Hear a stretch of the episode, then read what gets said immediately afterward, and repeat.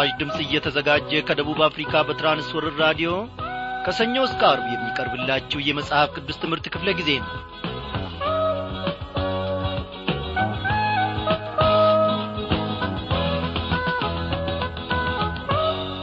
የጠፋነውን የባዘነውን ለዚህም ታላቅ መንግሥት የማንገባ እኛን ልጆቹ አድርጎ እግዚአብሔር በልጁ በጌታ በኢየሱስ ክርስቶስ በኩል ወደ መንግሥቱ አፍልሶናልና እጅግ አድርገን እናመሰግነዋለን።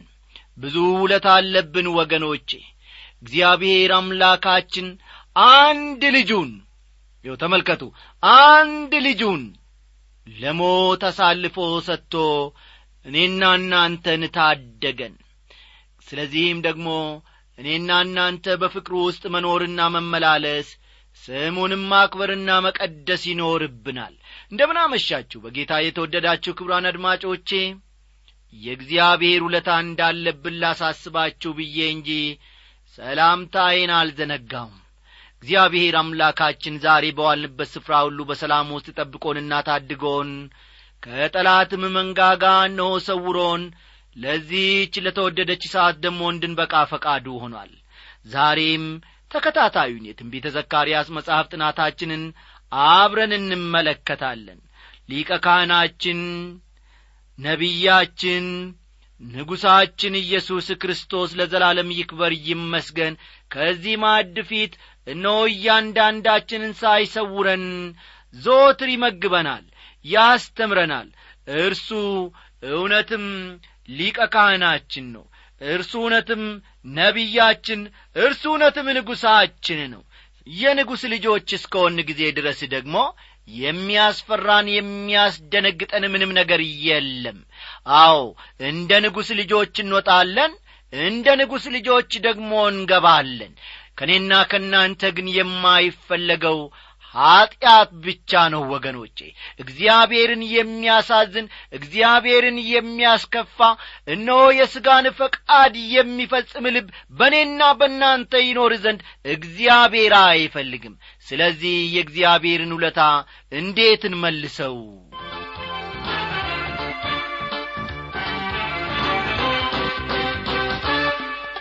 አለብኝ ውለታ ሁሌም ማስታውሰው ሁለጊዜ ማስታውሰው ሁለጊዜ ማስታውሰው። ወዶ ጌታ ኢየሱስ ለእኔ ያደረገው የኔ ጌታ ያደረገው የኔ ጌታ ያደረገው። አረሳው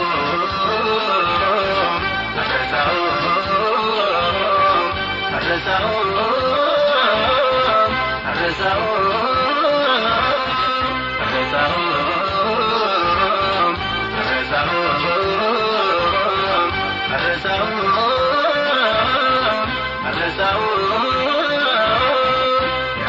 ያደረግልኝን ሳስበው ሳስበው ሳስበው ከቁጥር በላይ ነው። ለእኔ የሆንከውን ሳስበው ሳስበው ሳስበው ከቁጥር በላይ ነው።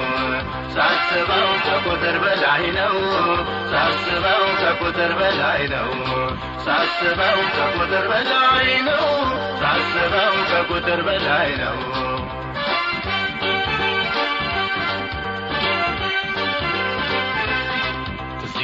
ይገኛል። ገደላ ገድሉ ሲያደክመኝ ደርሰ የታደገኝ ሲለኛል ሁሉን እንደ ዋዛ አለፍኩት ጌታ ስትረዳኝ ሲለኛል ውድቀቴን ሲጠብቅ ጠላቴ እንዲህ ጉዳረገው ሲለኛል ከእኔ ልገኛለሁ ሁልጊዜ ቸር አምላክ ነውንከው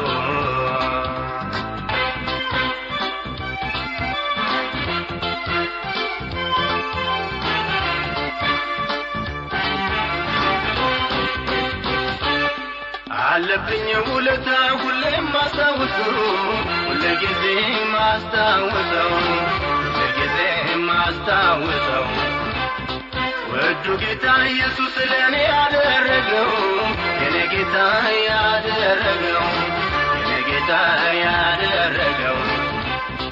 አረታው አረታው አረሳው አረሳው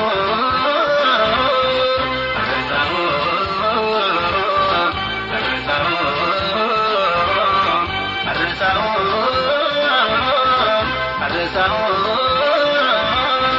ያደረግልኝ ሳስበው ሳስበው ሳስበው ከቁጥር በላይ ነው ለእኔ የሆንከውን ሳስበው ሳስበው ሳስበው ከቁጥር በላይ ነው ሳስበው ከቁጥር በላይ ነው ሳስበው ከቁጥር በላይ ነው ሳስበው ከቁጥር በላይ ነው ሳስበው ከቁጥር በላይ ነው አዎ እግዚአብሔር አምላካችን ሆይ ብዙ ውለታ ውለህልናል። ይሄ ነው ያ ነው ብለን እግዚአብሔር ሆይ መጥቀስ እንኳ እስኪሳነን ድረስ እግዚአብሔር አምላካችን ሆይ እስከዚህች ምሽት እስከዚህች ሰዓት ድረስ ደግሞ ታድገህናልና እናመሰግንሃለን ዛሬ ደግሞ ባሪያዎች ልጆች ከአንተ ለመስማት ከአንተ ለመማር ቀርበናል እግዚአብሔር ሆይ የተሰበረውን ልባችንን ተመልከት። በፊት አለን እግዚአብሔር ሆይ እንደ ፈቃድህ ደግሞ እንድታስተምረን እንደ ፈቃድህም እንድትናገረን ጌታ ሆይ እንለምንሃለን። አስተማሪውን መንፈስ ቅዱስ ደግሞ ላክልን። ባክህ እግዚአብሔር አምላካችን ሆይ ሰማያዊውን ምስጢር ገላልጠ በሥጋና በደም ሳይሆን እግዚአብሔር አባታችን ሆይ በመንፈስ ቅዱስ አማካይነት ጥበብህን እንድታስታውቀን እነሆ እውቀትህንም እንድትገልጥልን እንለምንሃለን። ጊዜውን ሁሉ ባርክልን። በመድኃኒታችን በጌታችን በኢየሱስ ክርስቶስ ስም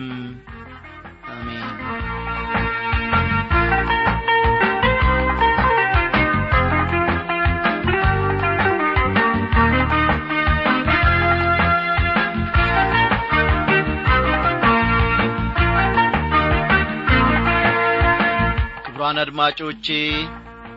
ባለፈው ክፍለ ጊዜ በተከታታይ ስንመለከት የነበርነውን የትንቢተ ዘካርያስ ምዕራፍ ስድስት ጥናታችንን እነሆ ዛሬም እንቀጥላለን።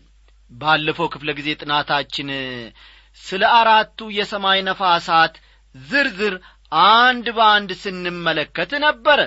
እግዚአብሔር አምላካችን ነጩና ጥቁሩ ፈረስ ምንን እንደሚወክል ቀዩም ፈረስ ምን እንደሚወክል አንድ በአንድ ከመጽሐፍ ቅዱስ ስንመለከት ነበረ። ከዚያም ቀጠላ አድርገን የኢያሱ አክሊል መድፋት ያለውን መንፈሳዊ ምሳሌነት በስፋት እስከ መጨረሻው ተመለከትን።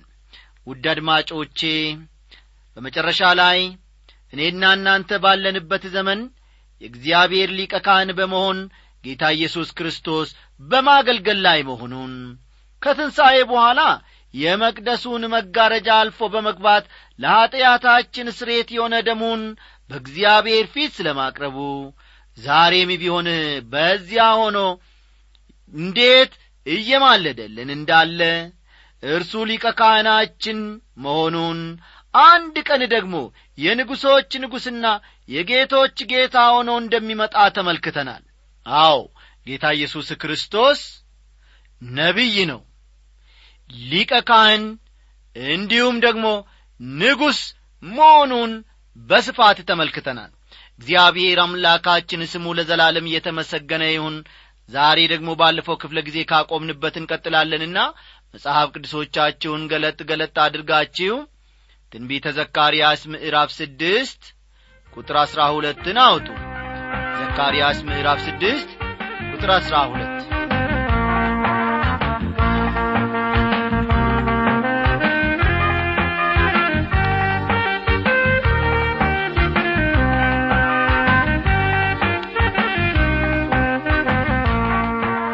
የሰራዊት ጌታ እግዚአብሔር እንዲህ ይላል እነሆ ስሙ ቁጥቋጥ የሚባል ሰው በስፍራው ይበቅላል የእግዚአብሔርንም መቅደስ ይሠራል ይላል። ቁጥቋጥ የተባለው ሊቀ ካህኑ ኢያሱ አይደለም። ይልቁንም ስለ ጌታ ኢየሱስ ክርስቶስ የሚያመለክት ትንቢታዊ ቃል ነው ይህ። ከሁለት ሺህ ዓመት በፊት ወደዚህ ምድር የመጣው ቁጥቋጥ ወይም ቅርንጫፍ ሆኖ ነበር አስተውሉ።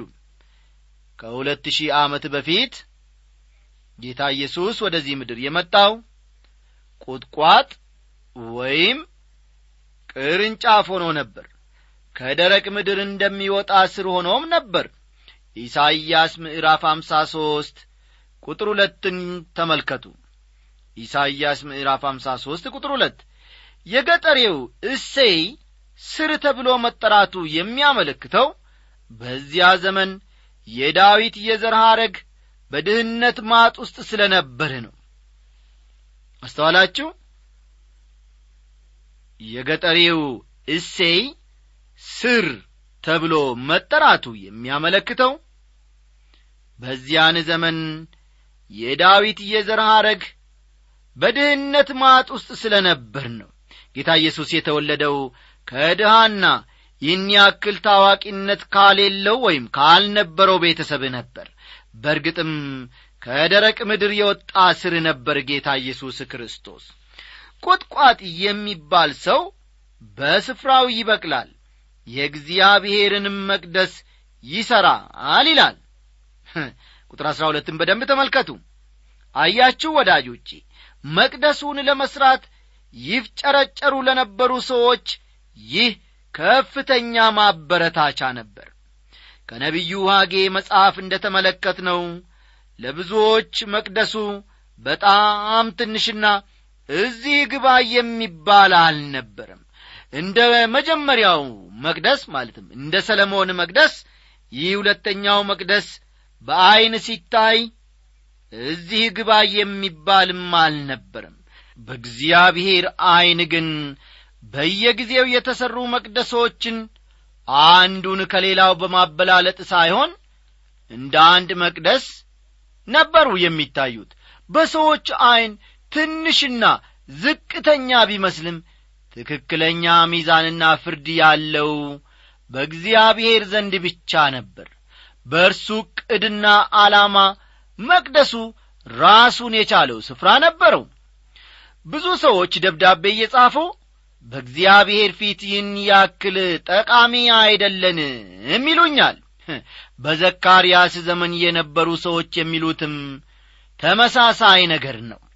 ከሰለሞን መቅደስ ግዙፍነት ወይም ትልቅነት ጋር ሲነጻጸር አሁን የተሠራው ሁለተኛው ቤተ መቅደስ በልባቸው ውስጥ ይሄ ነው ተብሎ ስፍራ ወይም ሚዛንም የሚሰጠው ጉዳይ አልነበረም። አስተዋላችሁ አይደል?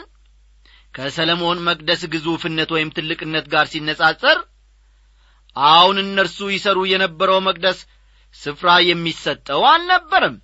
ይሁን እንጂ ይሰሩት የነበረው መቅደስ እንደ እርሱ ፈቃድ እንደሆነና ጠቃሚነቱን መወሰን ግን የእግዚአብሔር እንጂ የእነርሱ ድርሻ እንዳልሆነ ነው ጌታ የሚነግራቸው ትልልቅ የእግዚአብሔር ሥራዎች የተሠሩት በአማሩና ባሸበረቁ አብያተ ክርስቲያኖች አልነበረም። ይልቁንም እግዚአብሔር አስደናቂ ነገሮችን ያደረገው በትንንሽ ሰዎችና በትንንሽ አብያተ ክርስቲያናት እንደ ነበር ነው አጠንክሬ ልነግራችሁ የምፈልገው በቅርቡ የሬዲዮ ፕሮግራማችን ስለሚያደምጥ አንድ ወጣት የሰማሁት ታሪክ አለ። ይህ ወጣት ከአንገቱ በታች ሽባ ስለሆነ የአልጋ ቁራኛ ሆኖ ነበር ጊዜውን የሚገፋው። ምንም እንኳ ሽባ ቢሆንም ይህ ወጣት ደስተኛና ፍልቅልቅ ክርስቲያን ነበር። ክርስቲያናዊ ጽሑፎችን በየቦታው በመላክ ጌታን ያገለግል ነበረ ምናልባትም የዚህ ሰው አገልግሎት ከእኔም ሆነ ከሌሎች ታላላቅ አገልጋዮች ይልቅ የከበረ ስፍራ ሊኖረው ይችላል። ውድ ወገኖቼ የአገልግሎትን ዋጋ የሚተምነው ራሱ እግዚአብሔር ነው። ዋናው ነገር እኔና እናንተ በእግዚአብሔር ፈቃድ ውስጥ መሆናችን ብቻ ነው። በቃ አስተዋላችሁ አይደል? የአገልግሎትን ዋጋ የሚተምነው ካህኑ ወንጌላዊ ወይም ሌላ ሰው ሳይሆን እግዚአብሔር ብቻ ነው። ዋናው ቁም ነገር ደግሞ እኔና እናንተ በእግዚአብሔር ፈቃድ ውስጥ መጠቃለላችን በእግዚአብሔር ፈቃድ ውስጥ መገኘታችን ብቻ ነው። እግዚአብሔር ለዘላለም የተመሰገነ ይሁን። ሐጌና ዘካርያስ በዚያ ዘመን ለነበሩ ሰዎች የተናገሩትም ይህንኑ ነበር ሕዝቡን ለማበረታታት ከነበራቸው ፍላጎት የተነሣ እያደረጋችሁ ያላችሁት እግዚአብሔር የሚፈልገውን ነው። እርግጥ ነው በዐይናችሁ ፊት ተራና ቀላል ነገር መስሎ ታይቷችኋል። ይሁን እንጂ በዚያ ሁሉ ውስጥ የእግዚአብሔር ዕቅድና ዓላማ አለ። ይህ ብቻ ቤተ መቅደሱን ትልቅ ያደርገዋል አሉ መሲሁ ወደዚህ ምድር መጥቶ መንግሥቱን ሲመሰርት ያኔ ክብሩና አስፈላጊነቱ ይገለጣል ይሉም ነበረ። ጌታ ኢየሱስ ክርስቶስ ወገኖቼ ቁጥቋጥ ወይም ቅርንጫፍ ተብሎ የተጠራው ከአራት ምክንያቶች የተነሣ ነው። እነዚህን ነጥቦች ጻፍ ጻፍ አድርጓቸው። ጌታ ኢየሱስ ክርስቶስ ቁጥቋጥ ወይም ቅርንጫፍ ተብሎ የተጠራው ከአራት ምክንያቶች የተነሣ ነው። የመጀመሪያው ወይም አንደኛው የዳዊት ዘር በመሆኑ ነው። የዳዊት ዘር በመሆኑ ነው። እነሆ ለዳዊት ጽድቅ ቁጥቋጥ የማስነሳበት ዘመን ይመጣል ይላል እግዚአብሔር። እርሱም እንደ ንጉሥ ይነክሳል ይከናወንለታልም በምድርም ፍርድንና ጽድቅን ያደርጋል ይላል። ኤርምያስ ምዕራፍ 23 ቁጥር አምስትን ልብ ይሏል። ኤርምያስ ምዕራፍ 23 ቁጥር አምስትን ተመልከቱ። እዚህ ላይ ክርስቶስ ከዳዊት ዘር የሚመጣ ንጉሥ እንደሆነ ነው የተነገረው። አስተዋላችሁ? በዚህ ክፍል ውስጥ ክርስቶስ ከዳዊት ዘር የሚመጣ ንጉሥ እንደሆነ ነው የተነገረው። ሁለተኛው ምክንያት ደግሞ ጌታ ኢየሱስ ክርስቶስ ቁጥቋጥ ወይም ቅርንጫፍ ተብሎ ለመጠራቱ ሁለተኛ ነጥብ የሆነው ወይም ምክንያት የሆነው ከዘካርያስ ምዕራፍ ሦስት ቁጥር ስምንት ከዘካርያስ ምዕራፍ ሦስት ቁጥር ስምንት በተመለከትነው መሠረት የእግዚአብሔር ባሪያ ወይም አገልጋይ ስለሚሆን ነው። ፈጠን ፈጠን በሉ። የእግዚአብሔር ባሪያ ወይም አገልጋይ ስለሚሆን ነው። አገልጋይ ስለሚሆን ነው። ታላቁ ካህን ኢያሱ ሆይ ስማ በፊትህም የሚቀመጡት ባልንጀሮችህ ለምልክት የሚሆኑ ሰዎች ናቸውና ይስሙ። እነሆ እኔ ባሪያዬን ቁጥቋጥ አወጣለሁ ይላል። ሦስተኛው ምክንያት ደግሞ በዘካርያስ ምዕራፍ ስድስት ቁጥር አሥራ ሁለት በተነገረው መሠረት በዘካርያስ ምዕራፍ ስድስት ቁጥር አሥራ ሁለት በተነገረው መሠረት እነሆ ስሙ ቁጥቋጥ የሚባል ሰው በስፍራው ይበቅላል ስለ ተባለ ነው እነሆ ስሙ ቁጥቋጥ የሚባል ሰው በስፍራው ይበቅላል ተብሎ ስለ ተጠቀሰ ነው። አራተኛው ምክንያት ወይም አራተኛው ነጥብህ ደግሞ የእግዚአብሔር ቁጥቋጥ እንደሚሆን በተነገረው መሠረት ነው። የእግዚአብሔር ቁጥቋጥ እንደሚሆን በተነገረው መሠረት ነው። ይህንንም ደግሞ የሚያረጋግጥልን ኢሳይያስ ምዕራፍ አራት ቁጥር ሁለት ነው ኢሳይያስ ምዕራፍ አራት ቁጥር ሁለትን ልብ ይሏል እንዲህ ይላል በዚያም ቀን የእግዚአብሔር ቁጥቋጥ ለጌጥና ለክብር ይሆናል ሲል ይናገራል። ደግሜ ላንብበው። በዚያም ቀን የእግዚአብሔር ቁጥቋጥ ለጌጥና ለክብር ይሆናል ይላል። እንግዲህ እነዚህ አራቱ ነጥቦች ጌታ ኢየሱስ ክርስቶስ ቁጥቋጥ ወይም ቅርንጫፍ ተብሎ ለመጠራቱ የተጠቀሱ ናቸው ማለት ነው በመጽሐፍ ቅዱስ ውስጥ። አሁን ደግሞ አለፍ ብለን ቁጥር አሥራ ሦስትና አሥራ አራትን እንመልከት። እርሱ የእግዚአብሔርን መቅደስ ይሠራል ክብርንም ይሸከማል በዙፋኑም ላይ ተቀምጦ ይነግሣል በዙፋኑም ላይ ካህን ይሆናል። የሰላምም ምክር በሁለቱ መካከል ይሆናል። አክሊሎችም ለሄሌምና ለጦቢያ ለዮዳሄም ለሰፎንያስም ልጅ ለሄን በእግዚአብሔር መቅደስ ውስጥ ለመታሰቢያ ይሆናሉ ይላል። እርሱ የእግዚአብሔርን መቅደስ ይሠራል ይላል። በድህነት የኖረውና ታዋቂነት ያልነበረው የዳዊት ስር የሆነው የእግዚአብሔርን መቅደስ ይሠራል ተብሎለታል ወገኖቼ። እንዲህም ሲባል የሺህ ዓመቱን መንግሥት መቅደስ ማለት ነው። አስተውሉ። የእግዚአብሔርን መቅደስ ይሠራል ሲባል የሺህ ዓመቱን መንግሥት መቅደስ ማመልከቱ ነው። እንደሚታወቀው ኢያሱ አክሊሎችን አልደፋም። እንደዚያ ቢሆን እንኳ በምሳሌያዊ መልኩ ብቻ ነበር። መሲሁ ሲመጣ ግን እንደ ንጉሥም እንደ ካህንም እነዚያን አክሊሎች ይደፋል ወይም እነዚያ አክሊሎች የእርሱ ይሆናሉ። እግዚአብሔር እየተመሰገነ ይሁን። ቁጥር አሥራ አምስት በሩቅም ያሉት መጥተው የእግዚአብሔርን መቅደስ ይሠራሉ የሰራዊት ጌታ እግዚአብሔርም ወደ እናንተ እንደ ላከኝ ታውቃላችሁ የአምላካችሁንም የእግዚአብሔርን ቃል አጥብቃችሁ ብትሰሙ ይህ ይሆናል ይላል። በሩቅም ያሉት መጥተው የእግዚአብሔርን መቅደስ ይሠራሉ የሚለውን እስቲ ሜሪ ላንገር እንዴት እንደሚያብራሩት እንመልከት። እንዲህ አሉ ሜሪል ባቢሎንን ከመሳሰሉ ሩቅ አገሮች የሚመጡ ተወካዮች መቅደሱን መስሪያ የሚሆን ብርና ወርቅ ይዘው ይመጣሉ።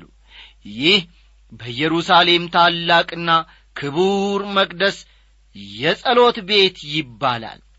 እግዚአብሔርን ለማምለክና ስጦታዎችን ለማቅረብ አሕዛብ ወደዚህ መቅደስ ይጐርፋሉ ይላሉ። ነቢዩ ኢሳይያስም አሕዛብ በኢየሩሳሌም ወደሚኖረው መቅደስ እንደሚመጡ ያመለክታል። እንዲህ አለ።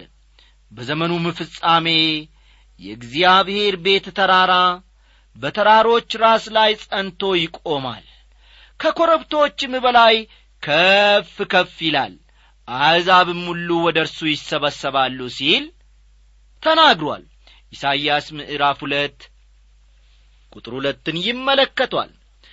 በዚሁ ምዕራፍ ቁጥር አሥራ ሁለትና አሥራ ሦስት የጌታን መቅደስ የሚሠራው ቁጥቋጥ በመባል የተጠራው ክርስቶስ እንደሚሆን ያመለክታል። ይህን ከማለቱ በፊት ግን በሩቅም ያሉት መጥተው የእግዚአብሔርን መቅደስ ይሠራሉ ይላል።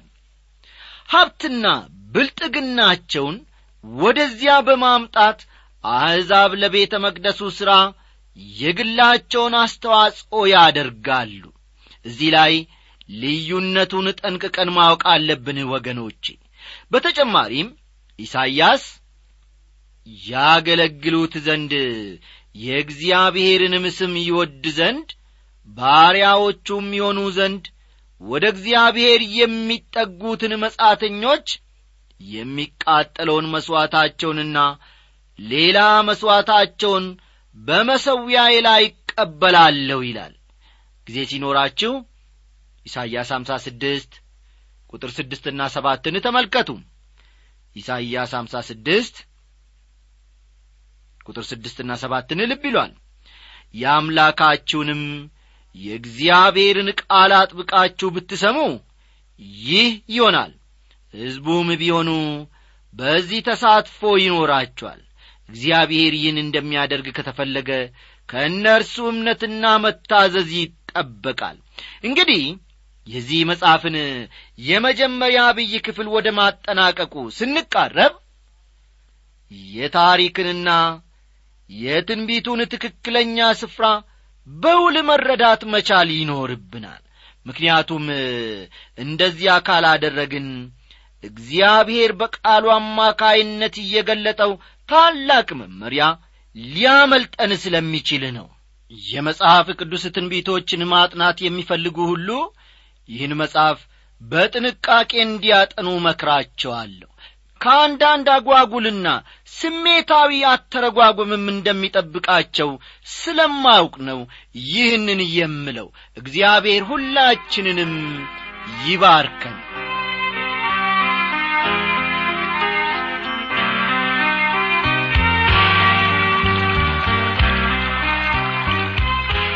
በጌታ ወንድማችን ተማሪ አየለ ዘኬዎስ ከደቡብ ኦሞ ዞን ጂንካ የጻፍክልን ደብዳቤ ደርሶናል።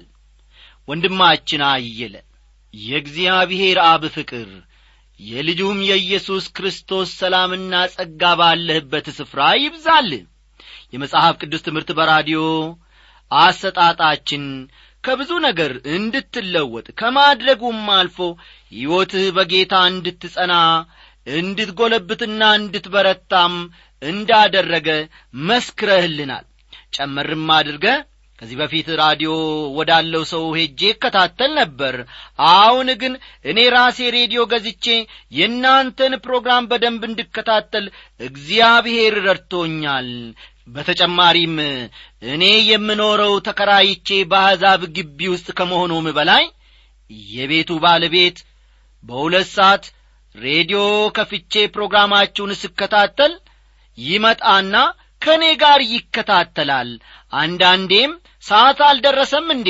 እያለ ይጠይቀኛል። በፕሮግራማችሁ እግዚአብሔር ብዙ ሰዎችን ማርኳል። የማይደሰት እግዚአብሔርም ያልተቀበሉ ሰዎች በዚህ ተስቦ የማያዳምጡም የለም ብለህናል። ይህንን ያደረገው ታዲያ እግዚአብሔር አይደለም እንዴ ወንድማችን አየለ? እኛ የጨመርንበት እኛ ያከልነው እኛ ሰዎች ደግሞ ወደዚህ እንዲሳቡ ያደረግነው ምንም ነገር የለም። ወደዚህ ወደ ዘላለማዊ ሕይወት ሰዎች እንዲሳቡ ያደረገው ጌታ መንፈስ ቅዱስ ራሱ ብቻ ነው። ይህንን ድንቅ ጌታ ብናመሰግነው ብናመሰግነው እኖ አንዘልቀውም ፈጽሞ ከናፍርቶቻችን እንኳን የእሱን ታላቅነትና ክብር ሊገልጡት አይችልም ታዲያ እንዲህስ ብንለው? በከንፈሬ ላይ ይጣፍጠኛል። ልቤም ገና ሲያስብ ሐሴት ያደርጋል። እውነት ኢየሱስ ጌታ ወድጄሃለው ፍቅርህ ማርኮኛል ተማርኪያለው ፍቅርህ ማርኮኛል ተማርኪያለው ፍቅርህ ማርኮኛል ተማርኪያለው ፍቅርህ ማርኮኛል ተማርኪያለው ፍቅርህ ማርኮኛል ተማርኪያለው ፍቅርህ ማርኮኛል ተማርኪያለው ፍቅርህ ማርኮኛል ተማርኪያለው እንግዲህ በጌታ የተወደዳችሁ ወገኖች የዛሬው አጠቃላይ ዝግጅታችን እዚህ ላይ አበቃ። ደህና አደሩ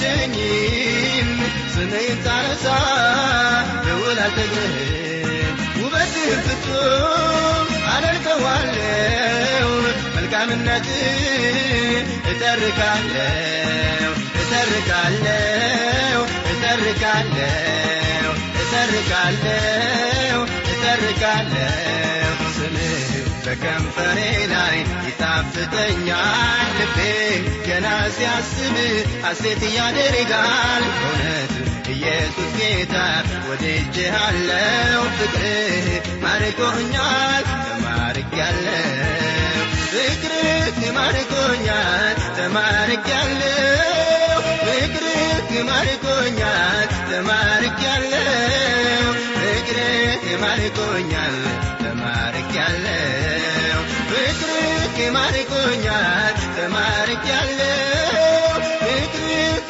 ማርኮኛል ፍቅርህ ማርኮኛል